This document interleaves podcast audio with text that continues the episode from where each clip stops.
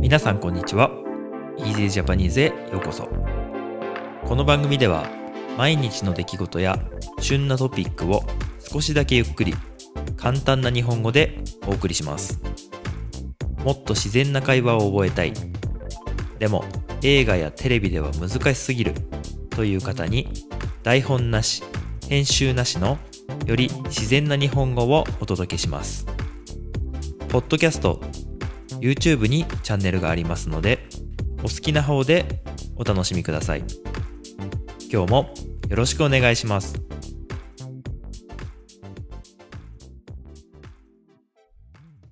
はい、皆さん、こんばんは。今日は7月の16日、金曜日になります。えー今日はですね、うん、あのーなんだろう。梅雨明けのお話をしようかな。うん。梅雨明けのお話をします。そのまんまですね。はい。ということで今日はね、朝から天気が良かったんですよ。まあ暑くて、晴れて、もういかにも夏っていう感じで、ザ夏っていう感じで、すごい暑い天気、青空で、あの、もう朝からずっと太陽が照りつけてという、照りつけてっていうのは太陽がこう、光がずっと当たってるっていうことですね。感じだったんですけれども、あ、もう、いよいよ梅雨も終わって夏が来たかと思ったら、やっぱりね、あの、ニュースで見たら、あの、梅雨が明けたそうです。これあの、日本って、だんだん南の方から明けていくのかな？多分そうですね。なんですけど、エリアによってちょっとずつね、この梅雨入り、梅雨明けっていうのは違うんですよ。梅雨入りっていうのは梅雨のシーズンに入ること。梅雨明けっていうのは梅雨のシーズンが終わることで、あの、梅雨明けというのは、まあ、同時に夏の始まりということになるんですけど、まあ、僕らの住んでいる長野県、そしてまあ、いわゆるこの東京とか、えー含む関東甲信地域というかね、あの、まあ、言うんですけどね。それが、あの、まあ、梅雨明けしたということで、えー今日から正式に夏になりました。やっぱりね、気温がすごく高くなって暑いです。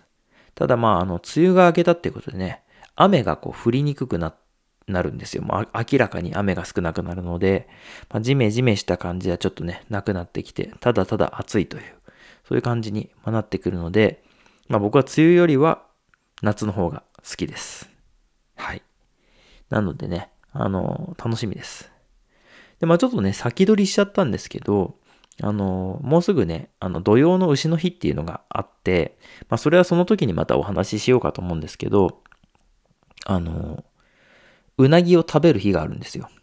うなぎを食べ、まあ、うなぎを食べる日ではないんですけど、まあ、またその時に説明しますけど、うなぎを食べる日があって、それをまあな、夏のこの、ね、暑くて大変な時期に、まあ、うなぎを食べて、あの、元気をつけましょうっていうことなんですよね。うなぎって知ってますか？そもそも。あの、うなぎって魚なんですけど、魚？魚ですね。あの、まあ、うな重とか、かば焼きとかね、まあいろいろあって、僕は結構うなぎ好きですし、僕の奥さんがね、すごくうなぎが好きで、僕の家族も結構好きですね。なので、あの、なんか僕今日、うなぎ食べたいなと思って、なんかうなぎ食べたいなって言ってたんですよ、昼に。で、なんかね、僕なんとなく、今日あの、うちのお父さんが、同じくうなぎを食べたいと思ってるんじゃないかなと思って、なんか今日は僕が、あの、お父さんはね、うなぎを買ってくるんじゃないかっていう気がしたんですよ。これもなんかよくわかんない話なんですけど、なんとなく今日はうちのお父さんがうなぎを買ってくるんじゃないかなっていうのをね、奥さんと話してたら、本当に買ってきたんですよ。すごいなと思ったんですけど。で、お昼はね、うなぎをいただきました。本当はね、あの7月の、えー今年は28日かな？土曜の牛の日。まあちょっと日付変わるんですけど、うん。本当はね、28日の前後に、まあ、うなぎを食べるっていう、まあ、文化があって、まあ、近くなってくるとね、そろそろうなぎを食べる日ですよっていうのがね、あの、インターネットのニュースとかでね、流れてきたりとか、テレビで流れてきたりとか、そういうことをするわけなんですけど、なんかもう先取りしてしまいまして、今日うなぎを食べました。とても美味しかったです。まあ、結構ね、高級な、高級な、あの、高い、値段の高い料理なので、なかなか食べれないし、家で作れるもんじゃないんですよね。この間あのうどんと蕎麦の話をして、蕎麦は結構高いですけど、家で料理すると安いんですよ、みたいなお話をしたんですけど、うなぎをね、買ってきて自分でさばいて、焼いて、うな重を作るっていうのはね、ちょっとね、難しすぎて、あとは味もちょっとやっぱりお店の方が絶対美味しいと思うんで、なかなか無理です。ということで、まあお金はかかるんですけど、うな重、買ってきてもらいまして、食べました。はい。やっぱり美味しいですよね。うなぎは。うん。うなぎって結構、僕はね、日本以外でうなぎ食べたことないんですよ。なんか、見たこともない。あ、あるかな？あるかな？アメリカのね、日本食屋さんで食べたことがありますね。一度だけ。でも、あの完全に日本人の方がやってる日本食屋さんなので、ほぼ日本と同じでした。味とかも。ただ、あのー、どっかの料理としてうなぎが出てきたってことはないですね。あの、日本食のそのうな重みたいな形以外で、うなぎが出てきたっていうのは経験がないです。なので、皆さんの国や地域でうなぎを食べますかっていうこと。そして食べるんだったらどんな料理があるのか。